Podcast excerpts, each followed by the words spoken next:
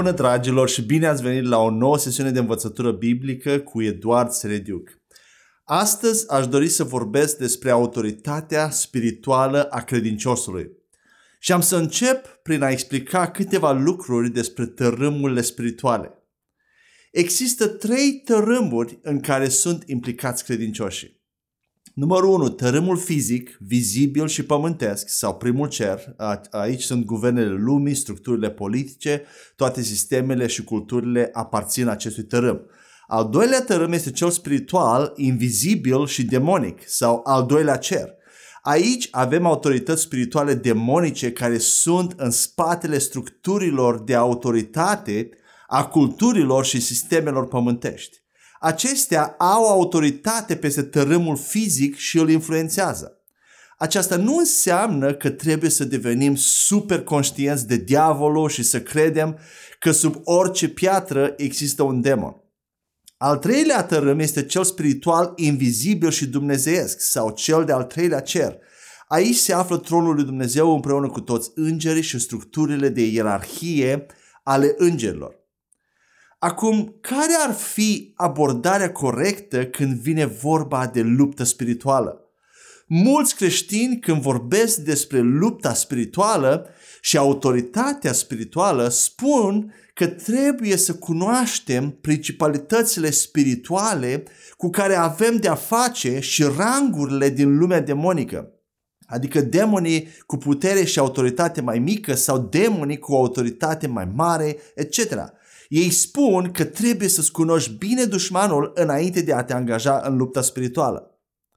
Și cu toții cred că avem exemple de comice de oameni și de mijlociri în rugăciune ciudate pentru orașe care implică tot felul de simboluri materiale, săbii și așa mai departe. Acești oameni încep învățătura lor de la premisa cunoașteți adversarul și se concentrează foarte mult pe lumea demonică. Însă aceasta este o abordare greșită pentru creștinii născuți din nou. Da, ar trebui să-ți cunoști dușmanul, dar înainte de aceasta trebuie să știi trei lucruri. Numărul 1. Cine ești tu cu adevărat în Hristos? Numărul 2. Cui aparții? Și 3. Ce posezi sau ce ai? Adevărata luptă spirituală a credinciosului se dă între cele două urechi, adică la minte, nu direct cu forțele spirituale demonice. Da, trebuie să-ți cunoști adversarul, dar numai în relație cu cele trei lucruri pe care trebuie să le știi și să le asimilezi ca și realitatea ta normală adânc în inima ta. Orice învățătură despre autoritate și luptă spirituală trebuie să înceapă cu aceste trei concepte și cu asimilarea lor la nivel de minte subconștientă. Haideți să citim Efeseni 6 cu 12 care spune așa căci noi nu luptăm împotriva cărnii și a sângelui, ci împotriva conducerilor, împotriva autorităților, împotriva puterilor acestui viac întunecat, împotriva duhurilor răutății din locurile cerești. Aici Apostolul Pavel vorbește în detaliu despre principalitățile și ierarhiile demonice. Însă haideți să observăm în ce capitol din Cartea Efeseni se află acest verset este în capitolul 6 al cărții, care e ultimul capitol din Efeseni. La versetul 10 din același capitol, Pavel folosește expresia în final fraților sau încolo fraților sau în cele din urmă fraților. Acesta nu este primul lucru pe care Pavel îi învață pe efeseni despre luptă spirituală. Haideți să citim și Efeseni 1 cu 19 la 23 să vedem cu ce începe Pavel discuția despre autoritate și luptă spirituală și care este nemărginita mărime a puterii lui față de noi, cei ce credem, după lucrarea puterii tăriei lui pe care a desfășurat-o în Hristos când l-a înviat dintre cei morți și l-a așezat la dreapta lui în locurile cerești. Mai presus sau cu mult deasupra de orice conducere, autoritate, putere, domnie și de orice nume dat, nu doar în veacul acesta, ci și în cel viitor. El i-a supus toate lucrurile sub picioare și l-a făcut cap peste toate lucrurile pentru biserică, care este trupul lui, plinătatea celui care umple totul în toți. După cum vedeți, Pavel începe în capitolul 1 din Efeseni prin a vorbi despre ce? Despre nemărginita mărime a puterii lui Dumnezeu care l-a înviat pe Hristos și l-a poziționat la dreapta puterii lui Dumnezeu, acordându-i un rang de autoritate cu mult deasupra oricărei alte autorități spirituale din locurile cerești. Apoi Pavel continuă discuția despre lupta spirituală la capitolul 2 din Efeseni, afirmând că tot ce are Hristos, adică sfera lui de autoritate, avem și noi credincioși. Efeseni 2 cu 6. El ne-a înviat împreună cu Hristos și ne-a așezat împreună cu El în locurile cerești în Hristos Isus. Un alt lucru extraordinar pe care îl putem observa la Efeseni 1 cu 22 este că toate lucrurile sunt sub picioarele lui Hristos pentru biserică. Hristos este constituit din Isus capul și biserica trupul lui. Este un tot unitar, indestructibil și indivizibil. Efeseni 5 cu 30 ne spune că noi suntem os din oasele sale și carne din carnea sa. Aleluia! Dacă toate lucrurile sunt sub picioarele lui Hristos, iar biserica este trupul lui, ce înseamnă oare acest lucru pentru noi credincioși? Înseamnă că toate lucrurile sunt și sub picioarele noastre. Deci Pavel începe la Efeseni capitolele 1 și 2 să descrie autoritatea și puterea lui Hristos și a noastră a bisericii, iar apoi în capitolul 3, versetul 10, el descrie scopul acestei conferiri de autoritate, acela de a guverna peste al doilea tărâm. Efeseni 3 cu 10 spune așa, astfel încât conducerilor și autorităților din locurile cerești, adică din al doilea tărâm, să li se facă cunoscut acum, prin biserică, înțelepciunea nespus de felurită a lui Dumnezeu. La fel și 1 Ioan 3 cu 8 descrie scopul manifestării lui Hristos în noi, acela de a distruge lucrările celui rău. 1 Ioan 3 cu 8. Tocmai pentru aceasta a fost arătat Fiul lui Dumnezeu, ca să distrugă lucrările diavolului. Abia la urma cărții Efeseni, Pavel introduce pe credincioși în subiectul luptei spirituale. Deci ce trebuie să știm sunt următoarele. Cine suntem, cui aparținem și ce avem. Numai când știi aceste lucruri și trăiești în permanență cu această conștiință, adică nu te mai chinui să te convingi, atunci poți să începi să vorbești despre lupta spirituală. Al treilea lucru pe care aș dori să îl ating în acest mesaj e despre locurile cerești. Ce sunt oare aceste locuri cerești din punct de vedere al locației? Observați că nu e locul ceresc sau cerul lui Dumnezeu, ci locurile cerești. Am văzut deja la Efeseni 6 cu 12 că spiritele demonice se află tot în locurile cerești. Însă acum, aceste spirite împreună cu diavolul au fost aruncați pe pământ. Ezechiel 28 cu 17, Isaia 14 cu 2, Luca 10 cu 18 spune, spun lucrul acesta. Dacă diavolul e și pe pământ și în locurile cerești și în al doilea tărâm invizibil, acest lucru înseamnă că pământul împreună cu al doilea tărâm invizibil fac parte din locurile cerești, nu-i așa? Apoi la Efeseni 2 cu 6 vedem că și noi avem același rang de autoritate ca și Hristos în locurile cerești acum. Însă noi suntem localizați pe pământ acum și nu împreună cu tronul lui Dumnezeu în al treilea tărâm. Aceasta este o dovadă în plus că pământul face parte din locurile cerești. Însă conform Efeseni 1 cu 20 se pare că și cerul lui Dumnezeu sau al treilea tărâm spiritual se află tot în locurile cerești.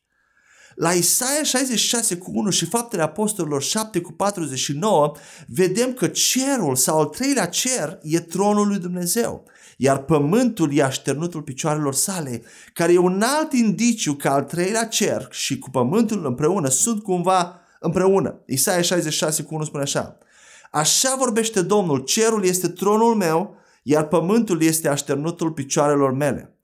Unde deci mi-ați putea zidi voi mie o casă? Sau unde va fi locul meu de odihnă?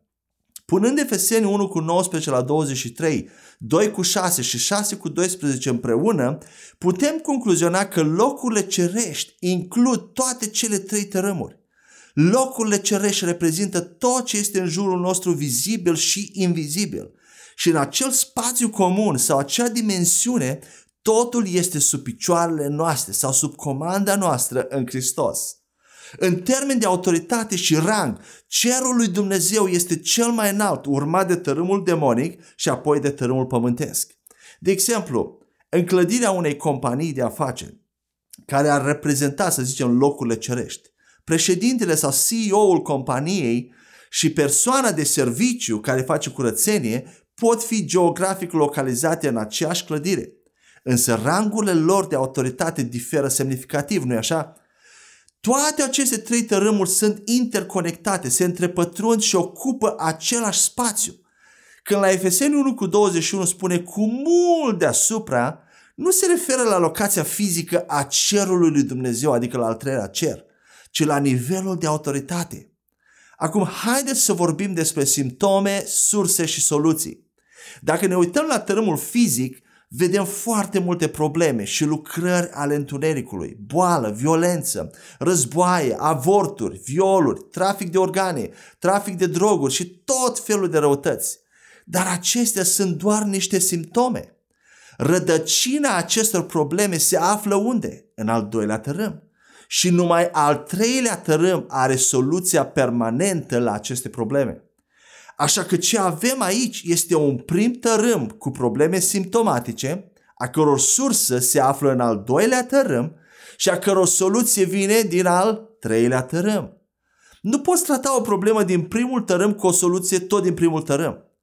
Așa funcționează medicina, de exemplu. Dacă ai cancer și încerci să-l tratezi prin medicină, e un lucru foarte bun, dar este un remediu din primul tărâm și în spatele acelui cancer se poate afla un duc de infirmitate sau de moarte.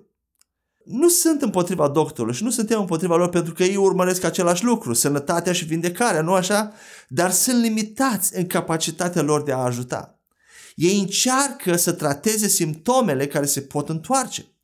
Dacă înveți să operezi din al treilea tărâm și să demolezi problema din al doilea tărâm, atunci simptomele din primul tărâm dispar.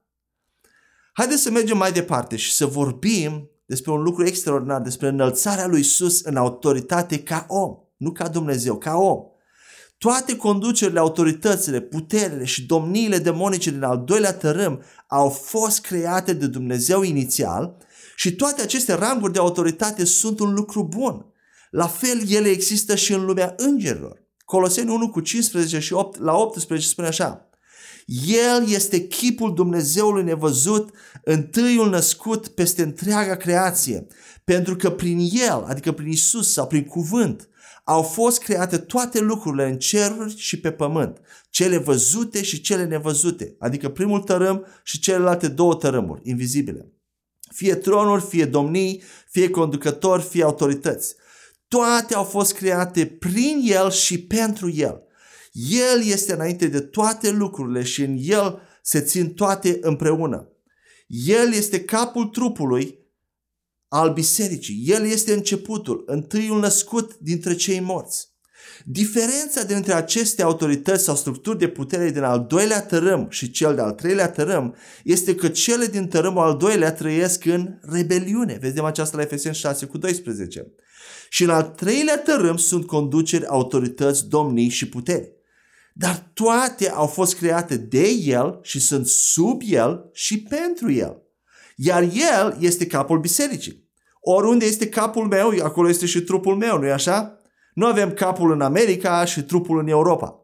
Dacă El, Isus, are cea mai mare sferă de autoritate, iar El este capul și noi trupul, ce înseamnă aceasta? Înseamnă că și noi avem aceeași sferă de autoritate. În ce privește sfera și rangul de autoritate, noi suntem împreună pe același loc cu El. Haideți să citim Filipeni 2 cu 6 la 11 care spune așa.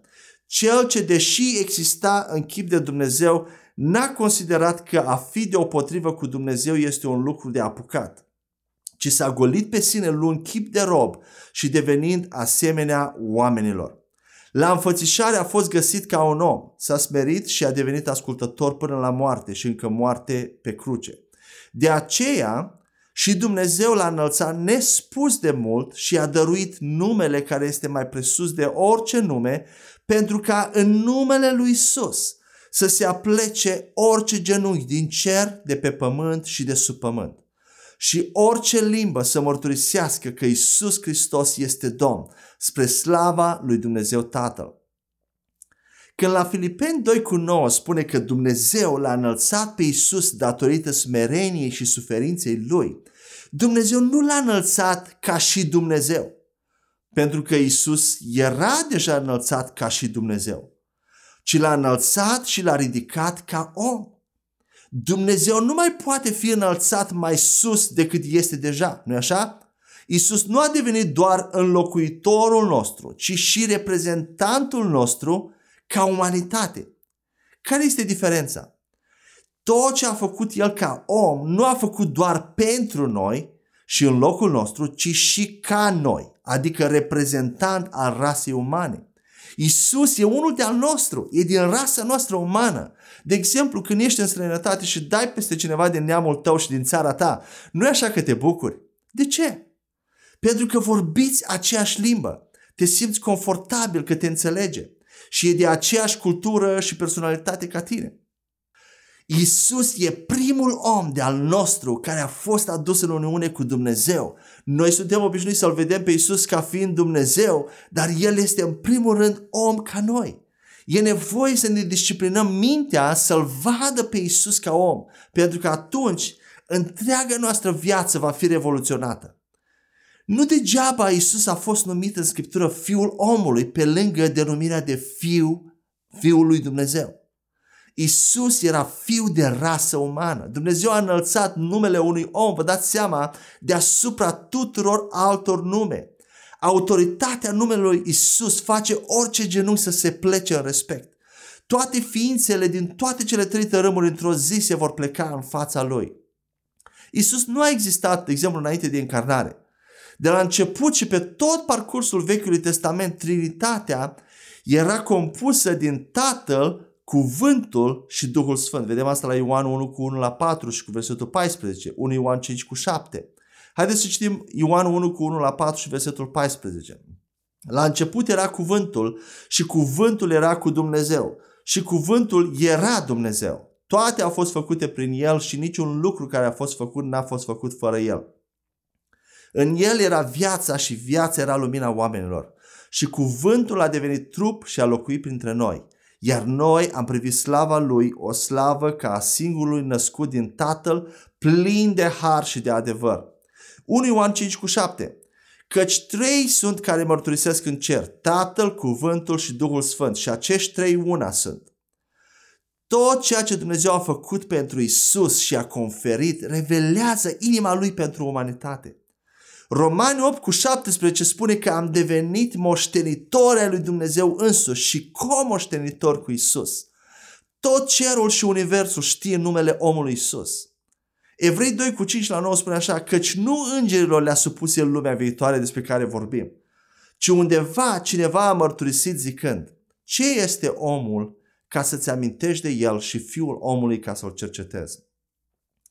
Tu l-ai făcut cu puțin mai prejos decât pe îngeri și l-ai încoronat cu slavă și cu cinste. Le-ai supus pe toate sub picioarele lui.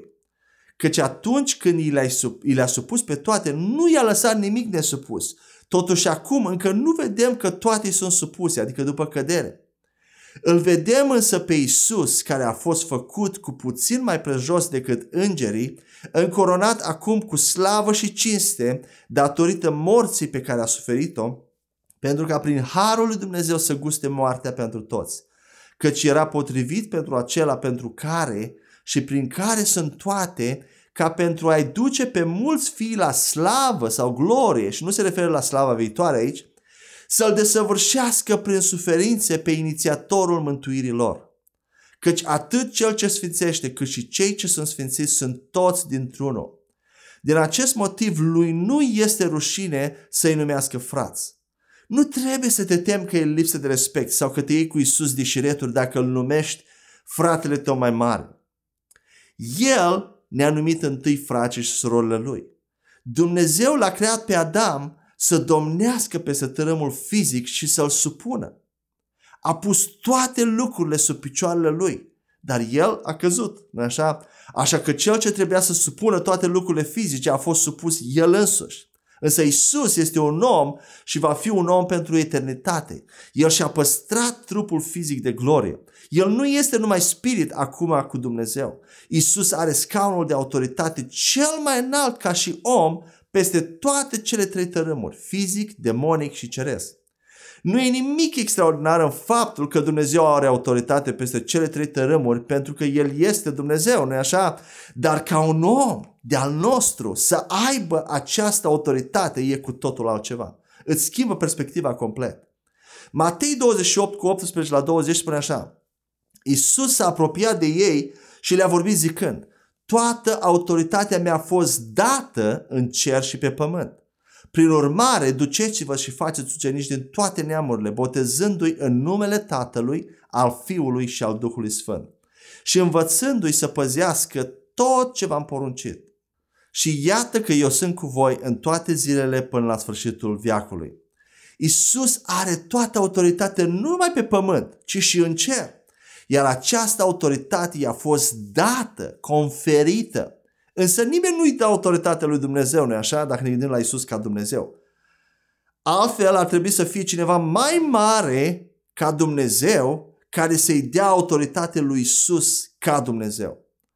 Această autoritate a fost dată ca om. Tu și cu mine am fost ridicați la o autoritate cu mult deasupra cele pe care Adam a avut-o înainte de cădere. Adam nu a avut viața veșnică a lui Dumnezeu, acel grecesc Zoe.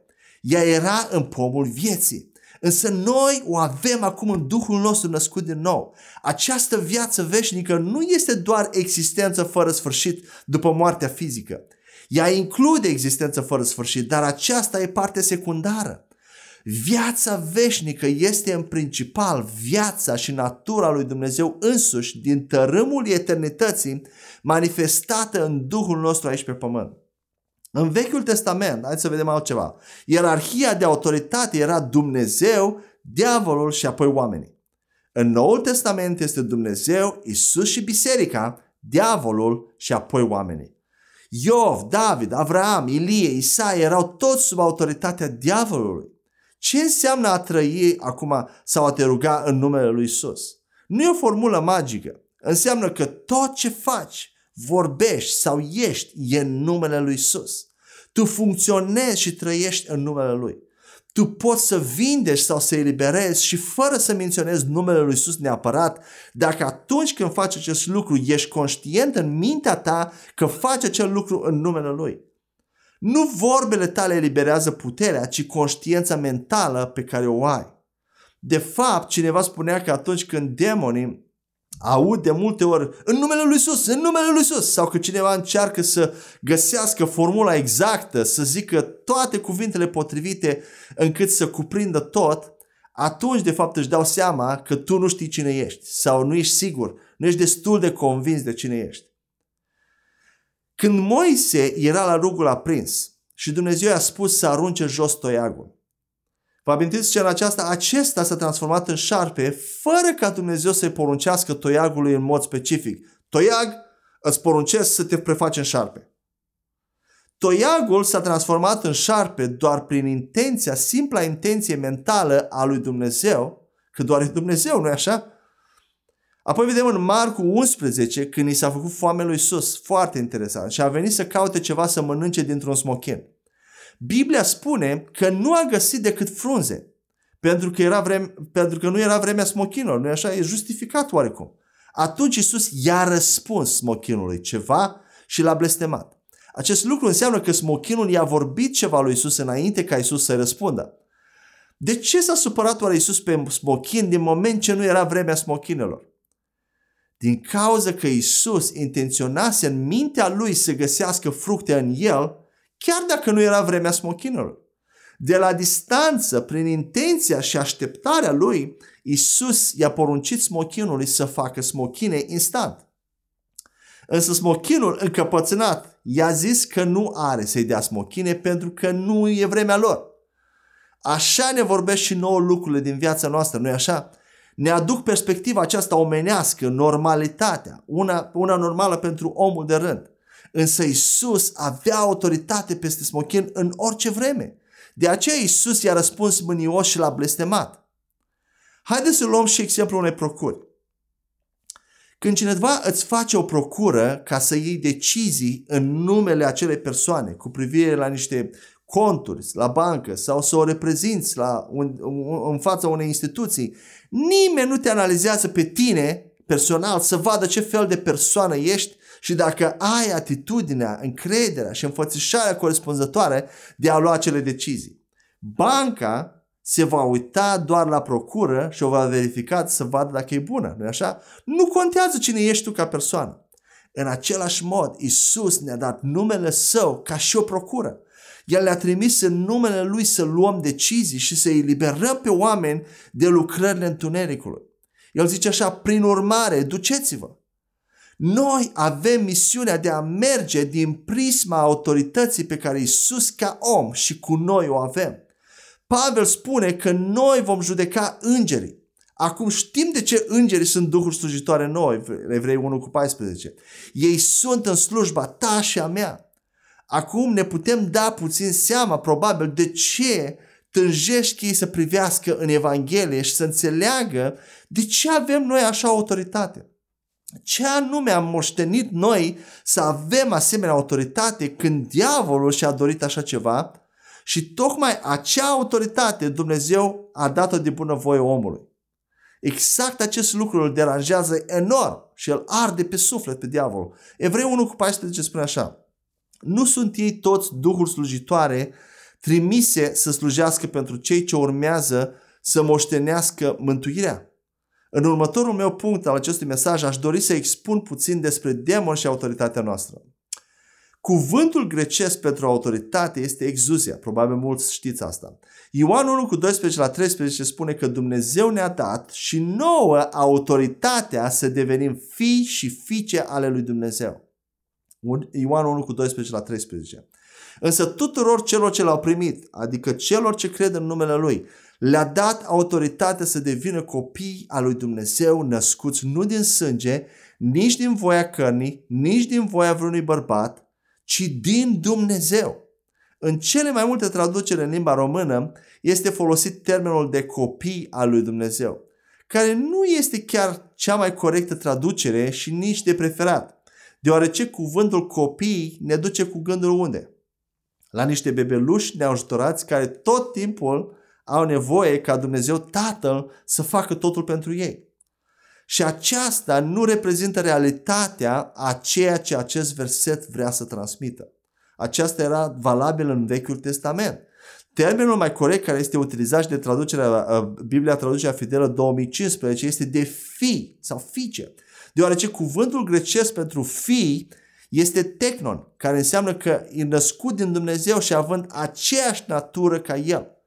Noi suntem moștenitori legali al lui Dumnezeu însuși și a tot ceea ce El are. Din cauza aceasta avem autoritate. Dacă nu înțelegem că suntem născuți din cuvânt, 1 Petru 1 cu 23, exact ca Isus, nici nu putem să începem lupta spirituală sau de eliberare. Vedem înainte de înviere cum Isus le-a dat autoritate ucenicilor să facă ceva. Haideți să vedem împreună ce puteau ei face cu acea autoritate pe care o aveau, nu pentru că erau născuți din Dumnezeu, cum suntem noi, ci pentru că Isus le-a conferit autoritatea lui acestor oameni. Matei 10 cu 1 spune așa. Isus i-a chemat pe cei 12 ucenici ai săi și le-a dat autoritate asupra duhurilor necurate, ca să le alunge și să vindece orice boală și orice neputință. Uitați ce puteau ei face cu această autoritate care le era doar conferită temporar. Să alunge orice duh necurat și să vindece orice boală și orice neputință sau infirmitate. Cum poate vreodată să vină o boală lângă tine sau în tine, tu cel care ai, ai autoritatea supremă de fiu sau fică de Dumnezeu? Tu ai autoritatea autorităților. Luca 10 cu 19 spune așa, iată v-am dat autoritate să călcați peste șerpi peste scorpioni și peste toată puterea dușmanului și nimic nu vă va răni. Șerpii și scorpionii se ascund, nu stau la vedere. În spatele oricărei probleme din lumea materială există o forță spirituală demonică care se ascunde. Iar noi, cu autoritatea dată de Dumnezeu, putem călca și peste aceste forțe care se ascund, care sunt subtile. Mai observați încă un lucru. Autoritatea dată de Isus ucenicilor era peste toată puterea dușmanului. Aceasta înseamnă că diavolul împreună cu toți demonii lui erau sub comanda ucenicilor și implicit a noastră. Noi cei în Hristos avem autoritate peste toată puterea dușmanului. Puterea dușmanului este la comanda noastră, sub porunca noastră, sub autoritatea noastră. Ce înseamnă acest lucru mai exact? Haideți să vă dau un exemplu. Într-un război, poate unii soldați nu vor să meargă la luptă. Consideră că lupta nu e dreaptă sau din anumite motive. Însă din cauza că se află sub autoritatea președintelui acelei țări, ei nu au de ales și trebuie să se supună.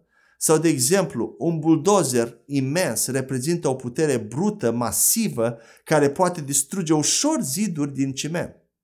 Însă dacă un polițist face, face semn cu mâna șoferului de buldozer să oprească, acesta trebuie să se supună.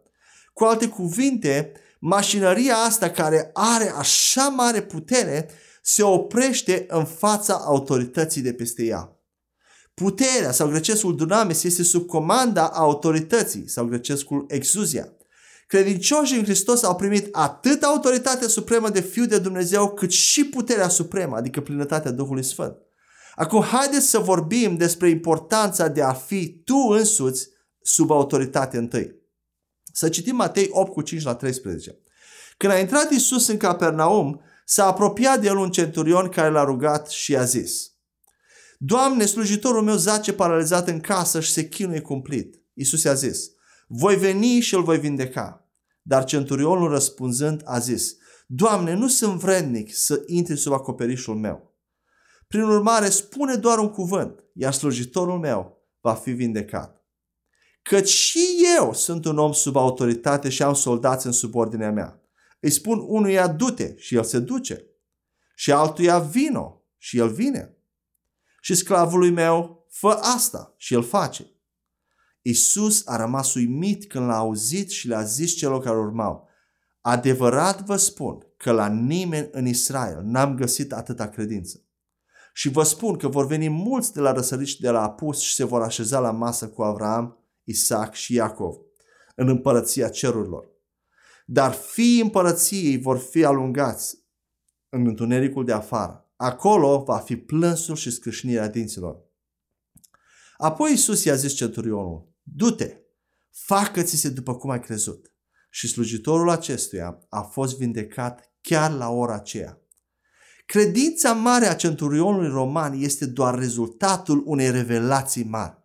Și care este marea revelație pe care acest centurion a avut-o? Revelația autorității. Credința lui a fost rezultatul revelației sale cu privire la autoritate. Uitați ce spune centurionul. Spune doar un cuvânt nu trebuie să miști niciun mușchi și slujitorul meu nu va fi poate vindecat, ci va fi vindecat. Acest centurion făcea parte dintre neamuri și Isus a fost impresionat de nivelul lui de credință, care nu era altceva decât o conștiință a autorității și cum funcționează. Și centurionul explică revelația aceasta. El spune, și eu sunt un om sub autoritate. El era sub autoritatea lui Cezar care se afla la Roma, iar centurionul trăia în Capernaum. El era centurion, ceea ce înseamnă că avea 100 de oameni probabil sub el. Dar și el la rândul lui era sub autoritatea lui Cezar. Ceea ce îi oferea lui autoritatea peste cei 100 de soldați era autoritatea mai mare sub care se afla el însuși. Ca tu să ai autoritate, tu la rândul tău trebuie să fii sau să te pui sub autoritate, adică autoritatea lui Hristos. Autoritatea ta are putere și valoare doar dacă tu ești sub o autoritate mai mare. Cei ce sunt sub autoritatea ta se tem de autoritatea de deasupra ta. Cu alte cuvinte, centurionul a recunoscut și a admis că Isus funcționa sub autoritatea lui Dumnezeu Tatăl însuși și slujitorul său a fost vindecat în acel moment. În lumea spirituală nu există distanță sau spațiu. Un demon de la celălalt capăt al pământului va auzi un cuvânt de poruncă al tău sau de autoritate. De multe ori auzim de vreun om mare al lui Dumnezeu și dorim așa de mult să vină în casa noastră. De ce? Să spună, să-și pună mâinile peste vreun bolnav care este poate în casa noastră să se vindece. Ne dorim ca acel om să fie aproape ca proximitate geografică de problema noastră care are nevoie de rezolvare, cum ar fi o boală fizică. Și spunem chiar poate în gândul nostru, poate nu zicem cu gura, dar în gândul nostru, numai dacă acest om ar veni în casa mea, totul s-ar rezolva. Însă aceasta nu este credință mare. Nu proximitatea geografică face ca lucrurile să funcționeze. Apoi mai vedem un lucru interesant. Când Isus a dat porunca de vindecare a slujitorului centurionului, vedem că nu a folosit o formulă exactă sau o poruncă elaborată. Nu a făcut spume la gură, nu s-a agitat, nici nu s-a repetat. El doar a spus simplu, du-te și facă-ți se după cum ai crezut tu. Ce mult avem de învățat de la Isus. Poți chiar să vii aproape de cineva bolnav și dacă intenția ta este să-l vindeci, în mintea ta, poți doar să-ți pui mâna pe el sau ea fără să zici nimic și ar trebui să fii vindecat. Așa a făcut și Isus. Vedem la Luca 4 cu 40 spune așa. După apusul soarelui, toți cei, toți cei care aveau bolnavi de diferite boli i-au adus la Isus, iar El și-a pus mâinile peste fiecare dintre ei și i-a vindecat.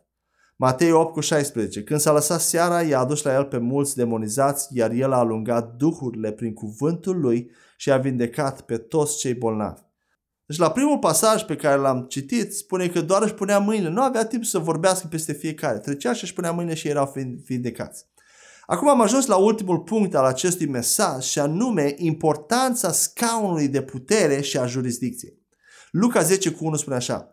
După toate acestea, Domnul a numit alți 72 de ucenici și a trimis doi câte doi să se ducă înaintea lui în orice cetate și în orice loc pe unde urma să meargă el.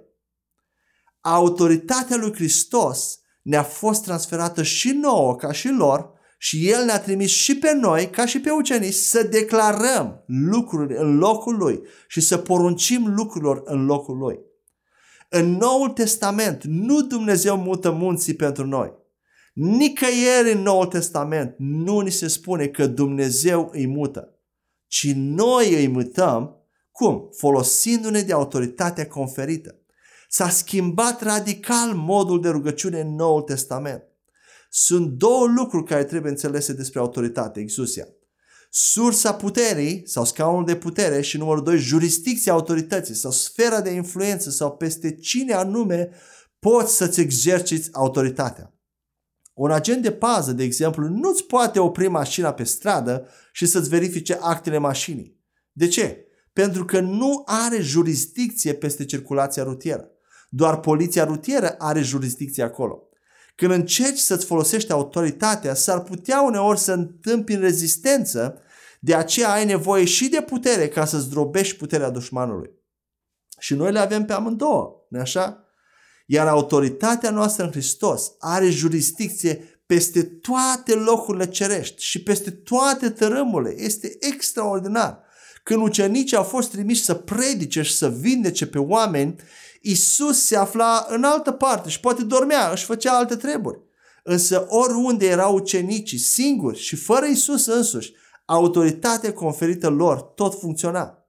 Până la un punct, bineînțeles, a fost un punct în care n-a mai funcționat.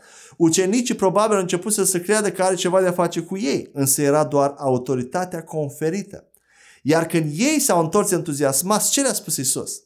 Nu vă bucurați că demonii vă ascultă, ci că numele voastre sunt scrise în cer, adică aveți aceeași autoritate ca mine în locurile cerești. Mintea noastră trebuie să fie concentrată pe această autoritate. Care este sursa puterii noastre sau scaunul de putere? Dumnezeu Tatăl prin Duhul Sfânt. Care este sursa autorității noastre? Isus Hristos. Care este jurisdicția autorității noastre? Toate locurile cerești. Sper din toată inima că ați fost binecuvântați de acest mesaj și că v-a crescut încrederea în autoritatea spirituală pe care o dețineți. Fie ca Dumnezeu să vă binecuvinteze în continuare și să vă facă să umblați în favoarea sa în toate căile voastre. Amin.